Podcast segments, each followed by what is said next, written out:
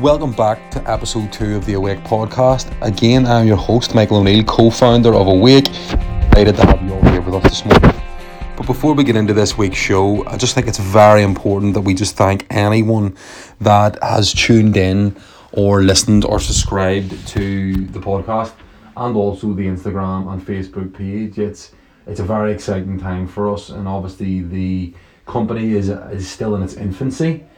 However, we are as keen and obsessed as ever to make this work. So just again, thank you for all the shares, the likes, the comments, and yeah, let's let's move on with the show. So in listening to this show, what we aim to do is we aim to improve ourselves. It's it's in the same entity as the Awake brand, but the podcast, as we discussed last week, is more to more of a, a life hack type thing, more of a sharing best practice or creating a toolkit, so to speak, into becoming a better version of you. Because again, if we improve 1% every single day on who we are, we will become uh, hugely different in terms of where we started in the beginning. It actually makes me think about a quote uh, of Michael Jordan, obviously the most famous basketball player to ever live, when he was asked, you know, how how did he get to this level? How did he how did he how did he become an icon rather than just a sports person? He's kind of what McGregor has done for UFC. He's, he stepped outside that. He's become an entity in itself. Michael Jordan was one of the the originators of this thing, the original the original lineup of of people that was globally recognized. You know, as big in China as they are in Ireland. You know, um, when he was asked about how he got this level, how he got so good, he told the story about how, you know, Michael Jordan wasn't even picked for his high school basketball team he failed to make the cut. And when they, and again, when faced with this adversity and was faced with this setback, most people, you know, they they fall to the wayside. They become deterred from from chasing what was obviously a bigger goal. And he obviously seen this as something that he would he would step around or, or run through rather than go the opposite direction. So when, when asked, you how he got to the level he was at now, he said he simply demanded more from herself, more from himself today than he did yesterday, and I think that's that, that that's that's it in itself. You know, that's that one percent extra every day. That's that, you know, the extra setup, the extra round in the in the CrossFit circuit, the extra round in the box, and the extra, you know, ten penalty kicks you try to take, the extra whatever it may be that you do, just do more of it than you did the day before and as a byproduct, you should see yourself dr- drastically increase. Maybe not overnight, but if you do that every day for a year, every day for two years, three, four, whatever, you, you get where I'm going with it. And again, like last week, the Tony Robbins quote, you know, most people overestimate what they can do in a year and underestimate what they can do in five to ten years. I think that's true, and it's something that I've thought massively a lot about over the last few days because we now essentially are isolated off from society and uh, or we're, we're supposedly meant to be um, isolated off from society due to the coronavirus. And it's not something I wanted to talk about on the podcast because so many people in every podcast I listen to myself at the minute seems to be coronavirus centered. I want this to be a separate entity to it and something that's that's quite more positive. And you'll get that once we go into the actual content of what the podcast is going to be about. But um, in terms of when I was thinking about this, in terms of so we're isolated off for 12 weeks here, we can ultimately, within this time period, focus on ourselves and improve who we are in that time period. You know, we could use this as the, I guess the, I don't, I'm sorry, let me rephrase this. We will never probably have an opportunity like this to fix so many people with damaged mental health or suffering from depression or anxiety or stress, worry, or are caught up in um, are caught up in you know hatred towards themselves, hatred towards their body appearance, body dysmorphia, whatever. You know, we, we, we have a real good chance of I don't want to say fixing. I want to say getting on the right path or getting on the right journey to, to, to correct this because when else would we when else would we have this level of time to dedicate towards ourselves? Now, I spoke about this with my partner, and she's, you know, she brought up the, the she was playing devil's advocate and stated that yes, but it's the people that are on their own now that are suffering from mental health issues that could deteriorate and it could go worse, which I wholeheartedly agree on. But at the same time, uh, it's like anything. We, we it depends what way you frame the picture. You could look at it that way. You could look at it. Okay, so so the people that are suffering with mental health issues, you know, again, not behind the door about it. I, I have my own issues with mental health and my own issues with depression, but it is something I constantly work on daily and every day. And I've now had more time to do that. And I think if we had more people, as I say, sharing the podcast, looking into it online, sharing, you know, telling friends, telling, you know, well, not just go, oh, go for a run or posting up a load of numbers on Facebook. You know, if you're in if you're in need of help, uh, you know, if you need to speak to someone, call this number. Because to be honest, I think when, when somebody's at the real bottomless pit of despair, the last thing they're doing is looking at Facebook for your Auntie Betty's uh, screenshot that she put up six months ago about the numbers. And I know so much we do and so much we say in society now is dragged up about is getting likes and is getting is getting shares and it, it needs to be more than that. We need to see this as a real opportunity to fix society.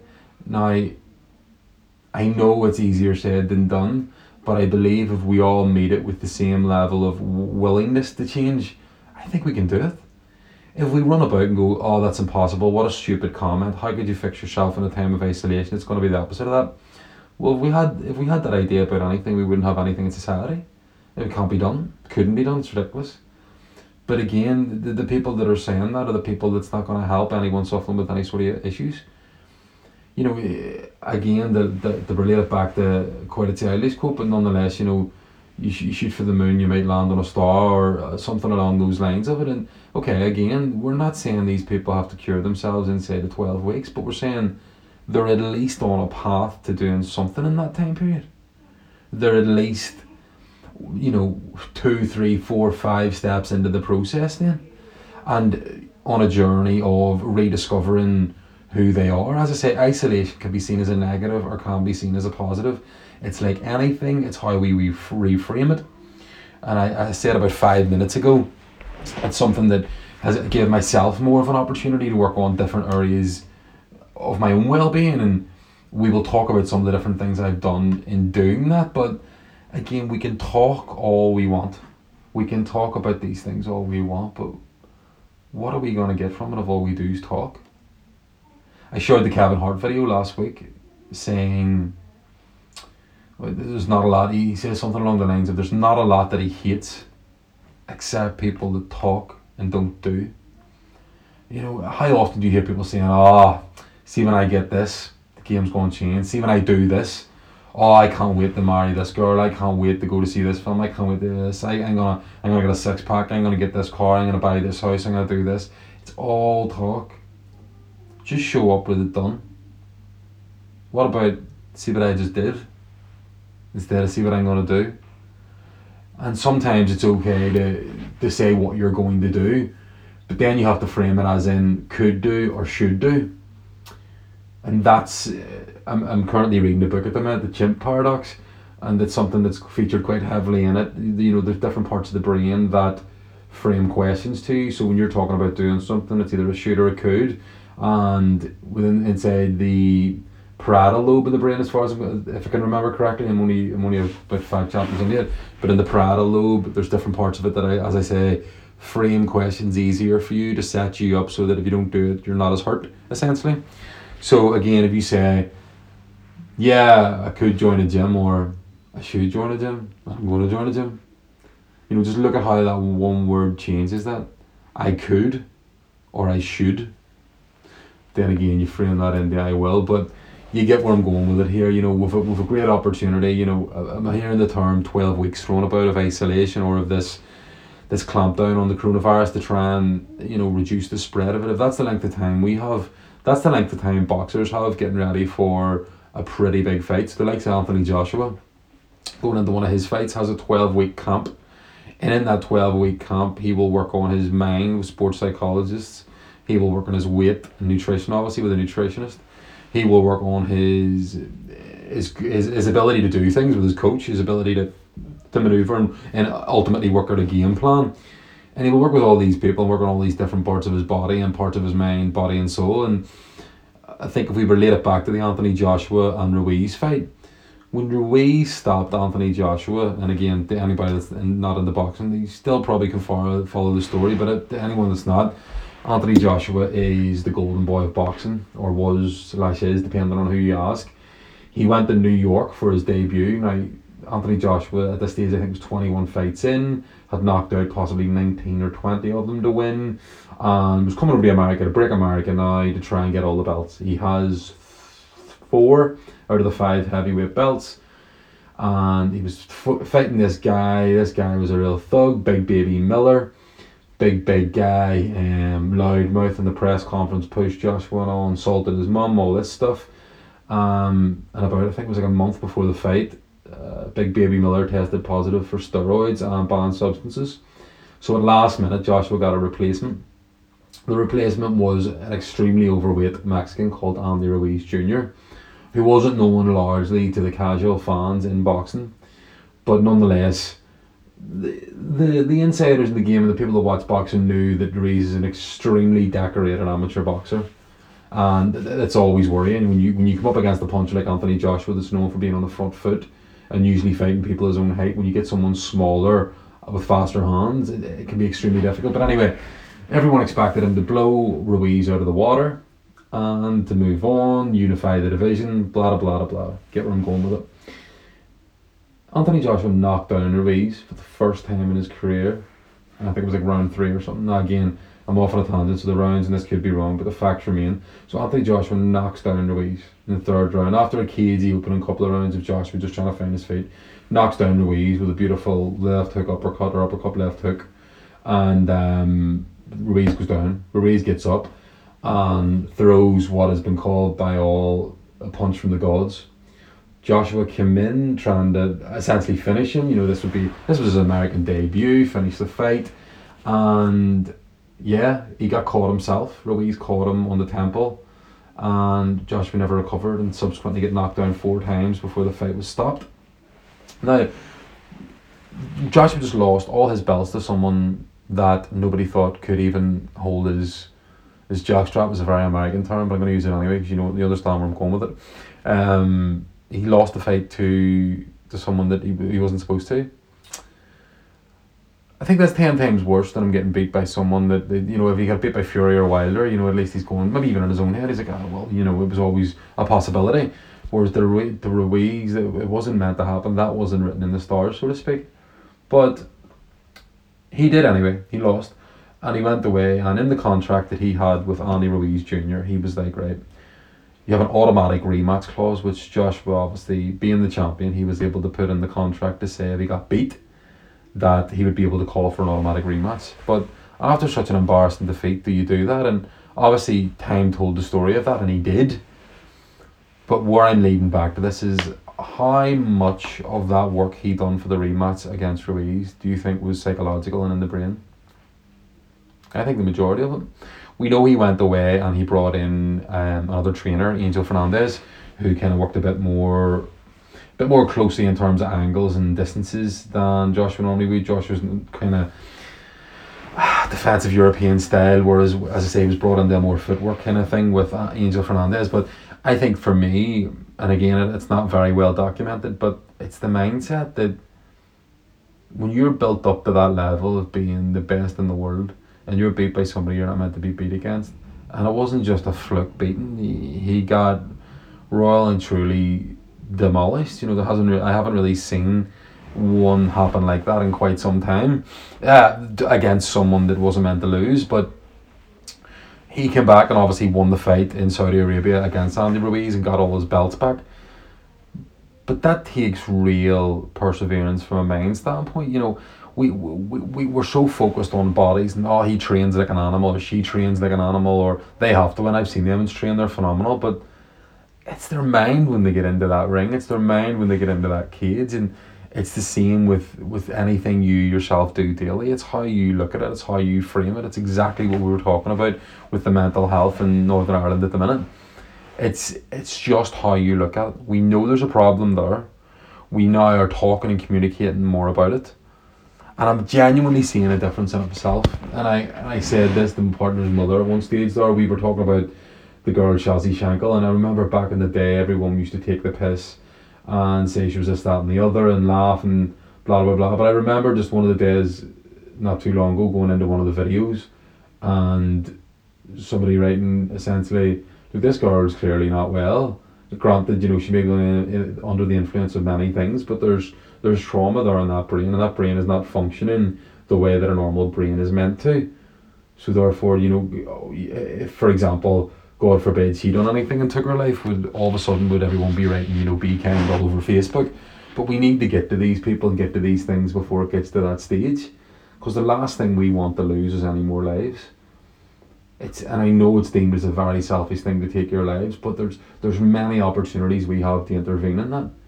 If we can be, you've no idea how you looking and smiling at somebody and saying hello in a shop can make someone's day. And I know we are all wrapped up in our own minds, on our own society, and our own little bubble. But just remember, you know, the maybe the bill we're worrying about, or we're thinking about what we're having for dinner, or oh no, it's my it's my, my granny's birthday, I haven't got anything yet. All these really my analogies are terrible, and I'm trying to think on the spot of different things going wrong. Just shows where my mind's at. But um, the person walking next to you in Tesco's could genuinely be considering suicide could genuinely be that depressed that they had to force themselves out of the shop. You know, these are all different things that we, we, we, we have a saying, we have a pardon. We're in a society where back in the day, going by Dunbar's number, which I believe is 150, the perfect number of people that should live in a population is 150. Any more than that, you can't really recall their names. It becomes strangers. It's not as, as family orientated, and it can't be as controlled as easily. So if we go by Dunbar's number, 150, you know how many people live in Northern Ireland in close proximity to each other? It's, it's absolutely insane. Not to mention the people that could be listening to this from around the world in places like New York, etc. Because I did, I got I got a few crazy listens last week from uh, different countries, which is exciting and it just shows where we're going with the podcast and what we aim to do. But how you react to people and how you treat people in this world, it's simple. It's okay changing your wallpaper on Facebook to be kind, but are you kind?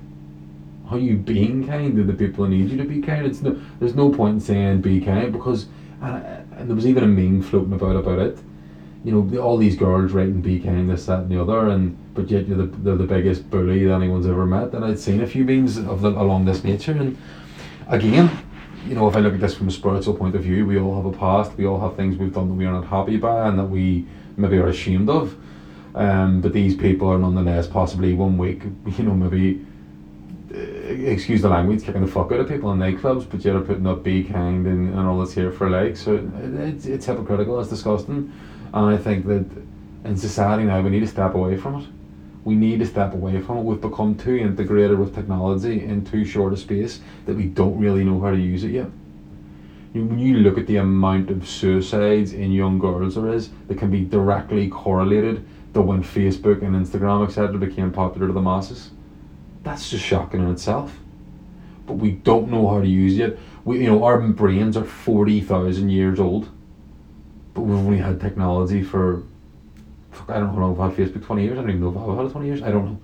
And that that the, the forty thousand years for the brain is definitely true. I don't know about the the terms of Facebook. So if you look at how long we've had to adjust the weather, um, communication, creativity, inspiration, all these different things that our mind has got accustomed to, has happened over forty thousand years. Yet all of a sudden we've thrust one of the biggest creations in the world, technology, onto it. Man, okay, here's what you do with it the brain is so or the technology is so young to the brain to understand it, it, can't grasp what do I do with this?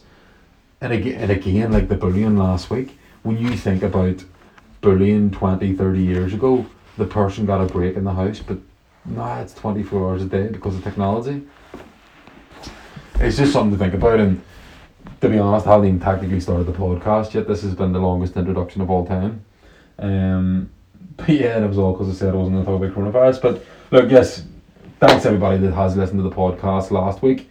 It's been exciting, it's been emotional, um, and it's something that's going to change over the next couple of weeks too. To be honest, and probably coming months. It's it's something I'm going to do regardless of what's going on in my life or what's going on in the world. You know, if, if, if I'm in a bunker in a few months under the ground and it's the end of the world, I shall be still aiming to get this podcast out on Podbean and Apple Music. Um, which was the other big thing happened this week. We got on the Apple iTunes, which is fucking. It doesn't get any better than that. You know, you. I put up the McGregor meme, baby, we did it. You know, and it's a big thing for me. It's five years, five years procrastinating to finally do a podcast, and it's here. Um. So yeah, just ultimately, thanks so much for listening to the podcast. Thanks for making the choice to try and make a better version of you. I know a lot of people have listened to the podcast and chose to listen to the podcast to support myself and Dami and to support the business, which is again brilliant. But to anybody out there that is listening for a perspective of changing and becoming a better version of you, thank you. I make it my sole goal every week now to find new things, to try new things, to read new books, to read new podcasts, to search the internet, to try and find things that are going to help us become better versions of ourselves. And that ultimately is it. Yeah. Um, the people that the people that have listened in in support of myself and Dami, I would just like to say, listen, thank you for doing that. But take into account if you're going to dip off in terms of not listening and whatnot, think of someone that could maybe benefit from it. Maybe it's a family member that struggles with mental health and wants to get better. Maybe it's someone that just is maybe in the fitness world and likes wee hacks here and there to become better versions of them. You know, I had uh, one of my friends who's a, a personal trainer message me about the cold showers and said he'd done it this morning and screamed the house down. And um, and that's it. It's all about changing, you know, if you're in a certain energy, change that. That's what the cold showers is too. If you don't like it from a spiritual point, I gave you all the, the factual benefits of it last week. But from a spiritual standpoint, if you're in an extremely bad, aggressive mood, or you're unfocused, or you can't just get your mind to settle down, you've a million things racing, get in the shower ice cold, stand in there, I guarantee you, you will not be thinking about the stress and the pain that you were just thinking about. And I also guarantee you, you'll come out of it with a different energy. And that's what it's about. It's all, it's all energies and bandwidths in the world.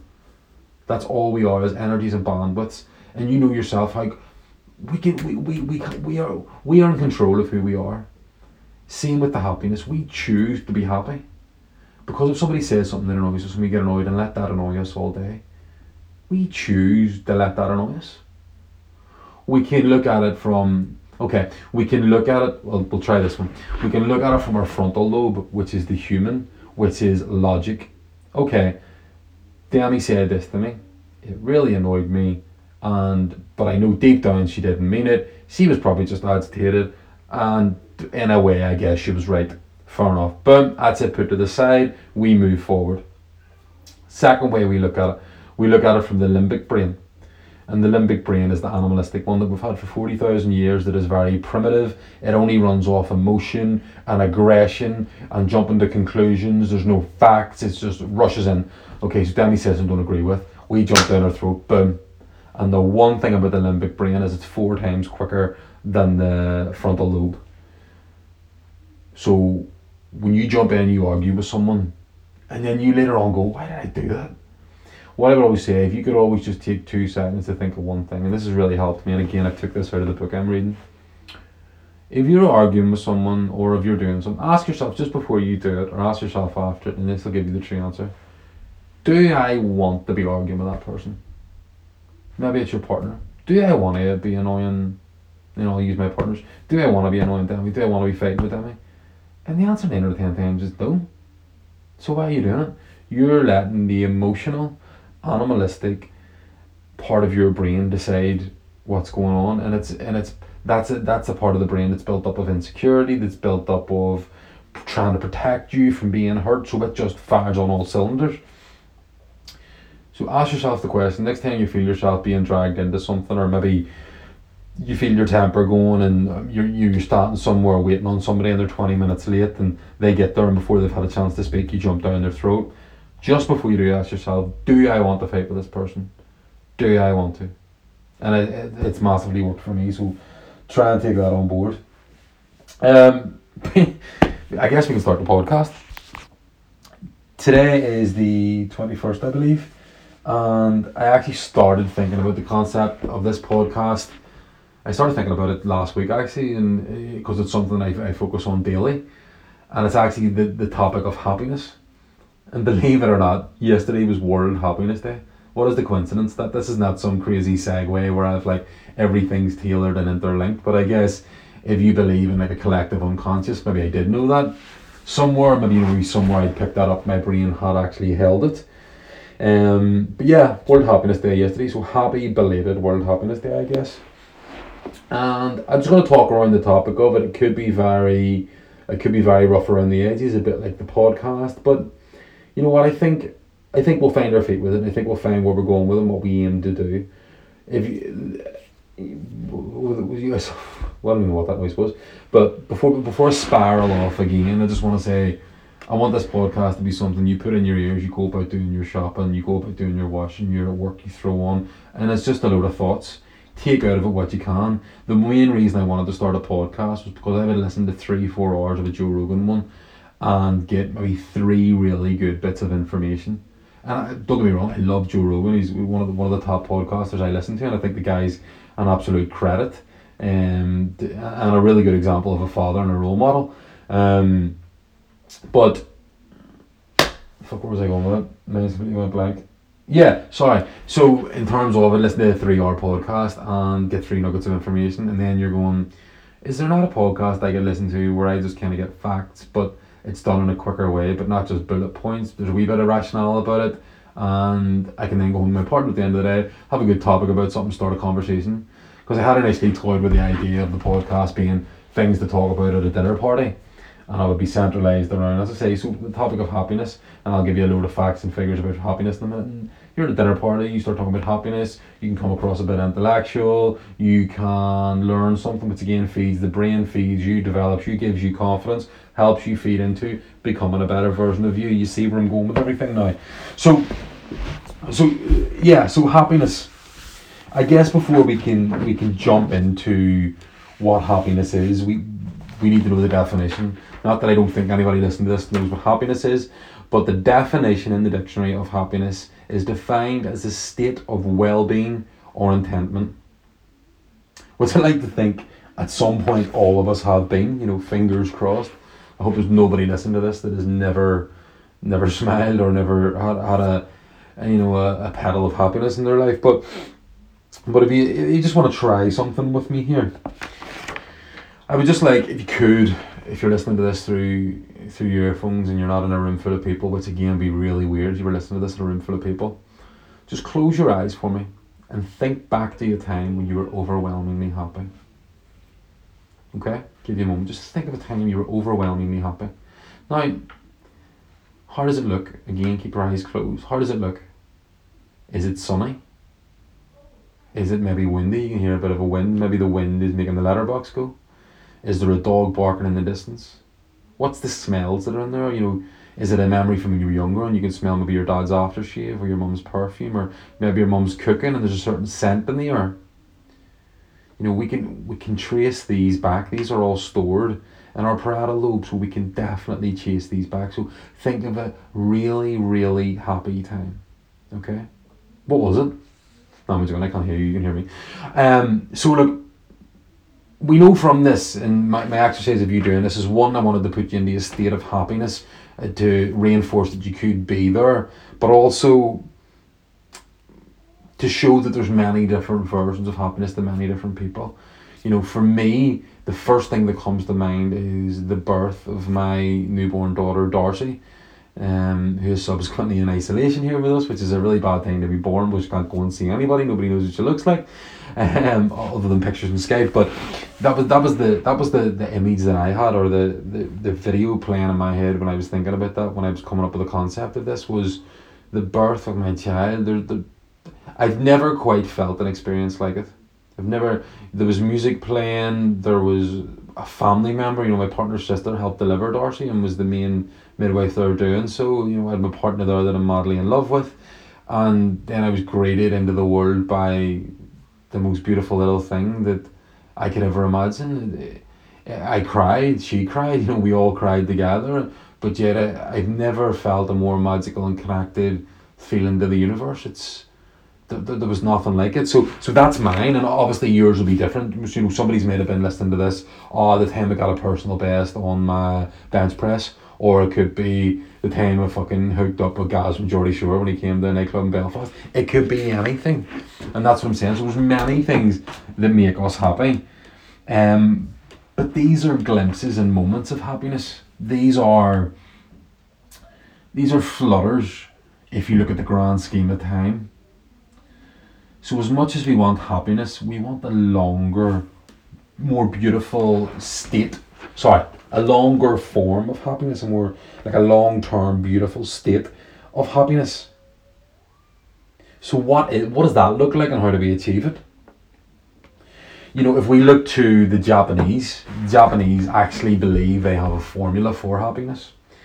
Ikigai, which again, my Japanese is slightly rusty, but I don't know the translation, but I'm able to tell you what the formula for Ikigai actually is. Um, give me two seconds. Yeah, so the formula essentially is it's if you look at this, you have Ikigai in the middle. If you can close your eyes and imagine this, and you have four circles around it that all interlink. So the four circles that, for, and all in turn for you to be in a more beautiful state, a more fulfilled state, you have to be ticking all these boxes. So you have to be doing something you love. Something the world needs number two. Something that pays well. And something you're good at. And as I say, the Japanese believe that if if you are if you're in all these circles or you're ticking all these boxes, so to speak, you'll be in a state of bliss or fulfillment. And again, happiness in different cultures is crazy. You know, so in, in some Eastern Eastern cultures, they don't they don't look for happiness like us. They don't purposely chase happiness or chase betterment because they see that as almost bad luck to go looking for it. They, they believe it's something that should be bestowed upon you. You don't go and chase it. That's almost being, I guess, in a form of greed, if you look at it that way. But um, yeah, that, that's just ikigai, and it's something to take away from you. know, how many of those boxes do you have ticked in your life? I guess for me, that's why myself and my partner started Awake to, to tick those boxes. You know, something that the money is the last one, and the money will come. You know, I've always said, uh, whether it be my children or, or myself or whatever, become the best at what you're, or sorry, find out what you love doing, become the best at it, and everything else will follow suit. Because if you're better, if you're passionate about something, that will always shine through brighter. You know, I, I've had different careers in my life, and some of them at the start, I wasn't good thing. I wasn't good at things like speaking or, you know, doing seminars or whatever, which I later went on to do. I I had to rely on my ability to adapt and to do these things, you know. So, yeah. So, so just to move on from the the ikigai, which is, as I say, something worth worth taking into account. That, uh, as I say, Eastern cultures are different than Western cultures. Um, but again, ours is more, I guess, associated with wealth. But again, we'll get into that. We'll get into that. I'm running off on tangents here. Heads everywhere. I've had too many coffees today. But yeah. So talking in talking in the perspective that yesterday was World Happiness Day. So to anyone that doesn't know, interesting fact, interesting takeaway, and interesting one for you to share with the partner, share with the family, share over breakfast, dinner, lunch. There's actually a World Happiness Report, which is a collective body of people that I guess, uh, question and tally the results and essentially rate countryness, countries based on happiness. Which when I, when I found that out was crazy. Now it wasn't it wasn't uh, when I was doing a deep dive, deep dive for this ep- for the episode. Um, I'd heard it previously before, but I still at that point went, "This is crazy." You know, countries based on happiness of the people. But what I even found even more amazing was the actual results for it. So five of the top 10 are Nordic countries. Your Finland, your Iceland, your Greenland, etc. How crazy is that? That leads me to believe now, obviously, then the confirmation bias comes in here, but that leads me to believe what, what are they doing that we can share best practice with, that we can change what we're doing? So you have Finland, which is number one. And the craziest thing about it is, too, these Nordic countries have the highest taxes to the government uh, of anywhere in the world. But it's it's the way they go about their life in these places. They believe that. I'll give you an example. Um, their social life is just as important as their work life. If you were leaving work an hour early to go to the gym because you had a personal training section, your comp or session, your company would almost encourage that because they're like, yes, you're looking after you in the long run. A healthier you is a better you in the workplace. And we all know a healthier, happier version of you will always be more productive. When we're when we're unresponsive and we're not happy, what are we doing? We're on Facebook. We're on our phone. We're trying to pass the time until we get out of work. That's that's the opposite of happiness. But yet, so many of us, you know, we run about doing that on a daily basis. But um, the, the the the report which rates happiness across the world is built up of six different metrics or six different areas of questions that these different people from different countries get asked. So it's based on income, healthy life expectancy, social support, freedom, trust, and generosity. So um, I guess if we look at what some people think in terms of wealth, we think of wealth. So America has had one of its most uh, prosperous financial years in 2019, yet they have dropped on the World Happiness Report. So, in a way, would dictate that wealth does not buy happiness? Or again, is it because it's a capitalist society where the rich get richer and the poor get poorer? Um, so yes, as much as America's money has went up, they've went down in happiness. That's because the top the top one percent have ninety nine percent of the money worth thinking about. Definitely worth thinking about.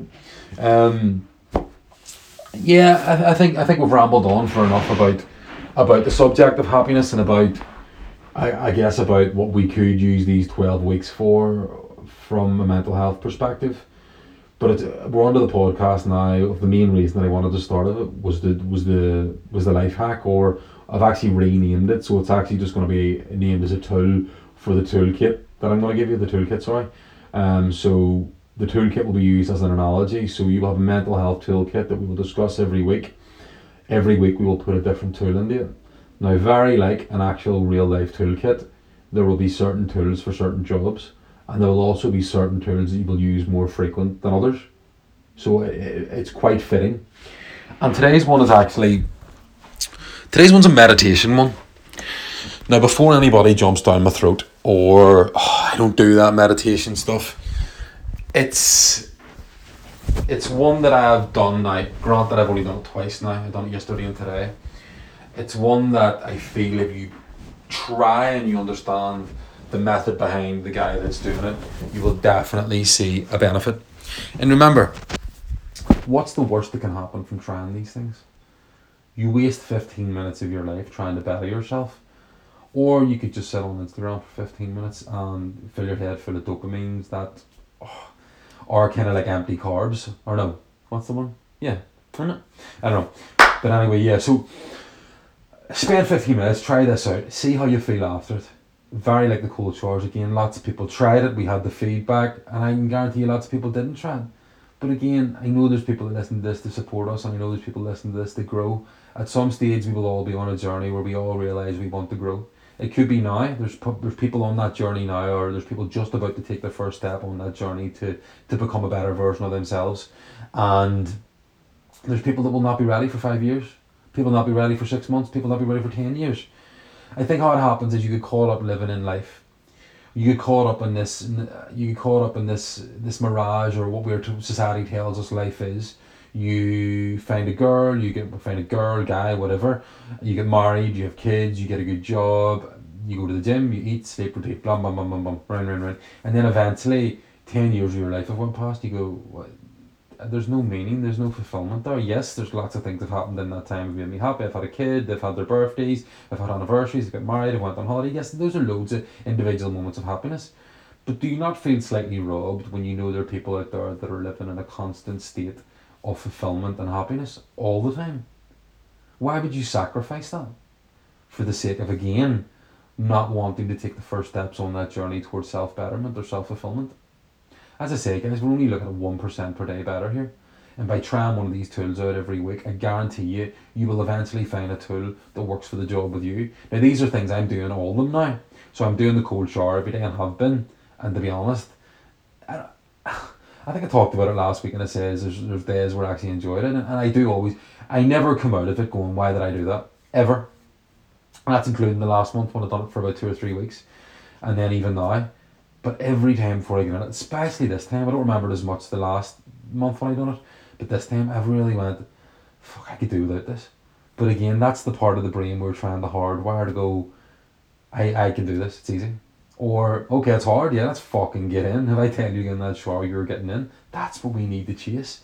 That's the thing. We don't, you know, how many of you, uh, again, off on a tangent, but how many of us go to the gym and they maybe said they're going to do 14 sets or something, or 14 reps or something, sorry, and they lift the weight and go, fuck, that's heavier than I thought it was going to be. Well, we'll do 10 our brain is built in a way to protect us from harm and hurt and to get away and escape when there's danger. That's what it does. You, you don't negotiate with your brain.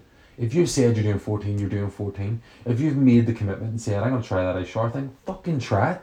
Excuse the language, just fucking go for it. Because what is the worst that can happen? Answer me that. That's part of CBT, cognitive behavioural therapy. Think of the literal worst thing could happen from you having a cold shower your balls shrink, your cock shrinks, whatever. That's the worst thing that's gonna happen.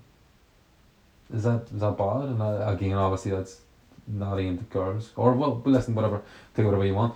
But the worst thing that's gonna happen from cold showers, you get cold. The best thing that's gonna happen, you're gonna go fucking hell. That just changed my energy. I'm ready to go now. There's been a few days this week where I've actually used it.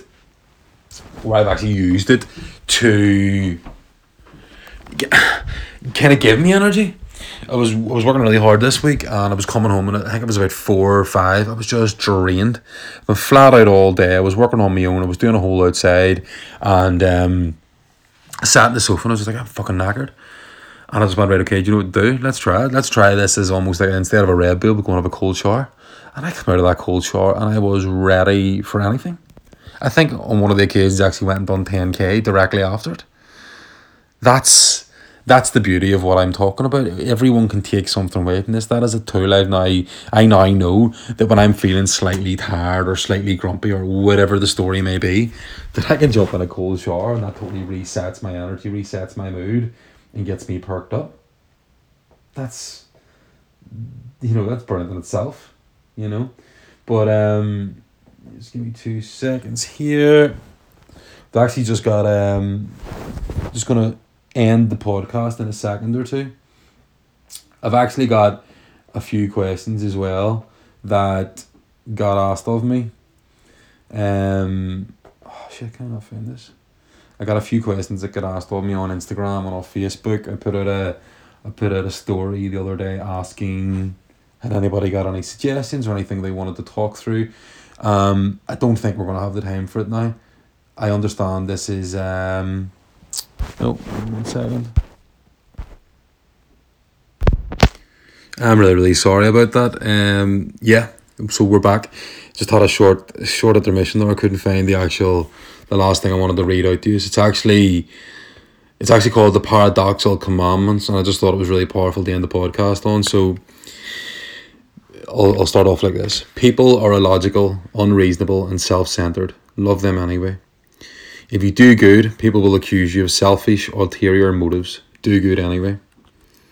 If you're successful, you will win false friends and true enemies. Succeed anyway. The good you do today will be forgotten tomorrow. Do good anyway. Honesty and frankness make you vulnerable. Be honest and frank anyway. The biggest men and women with the biggest ideas can be shot down by the smallest men and women with the smallest minds. Think big anyway. People favour underdogs but follow only top dogs. Fight for a few underdogs anyway. What you spend years building may be destroyed overnight. Build anyway. People really need help, but may attack you if you help them. Help them anyway. Give the world the best you have, and you'll get kicked in the teeth. Give the world the best you have anyway. Guys, thank you so much for listening to the podcast and tune in next week. It's been emotional really, really embarrassingly forgot to tell you what the tool is for the toolkit. So, again, apologies. It's only our second podcast. We're still finding our feet. The tool this week, as I said, was meditation. Not going to take too long it because we have officially ended the podcast and this is us restarting to tell you. But it is called the Wim Hof Meditation. It's on YouTube. It lasts around 14 minutes, if I'm correct. If you find the video and it's around 14 minutes, that's the one. Wim, W I M, space, Hof, H O F F. And as I said, try the meditation. It focuses a lot on holding your breath, which again is slightly more difficult. But again, I think you'll find that that's more interesting because it feels like you're doing something. A lot of meditation is sit there, feel still, be one with the body. Try this one, and again in a few weeks we'll maybe actually talk about the character of Wim Hof. Interesting fella. Have a good week, guys. Try the meditation on YouTube. Wim Hof meditation. Thank you.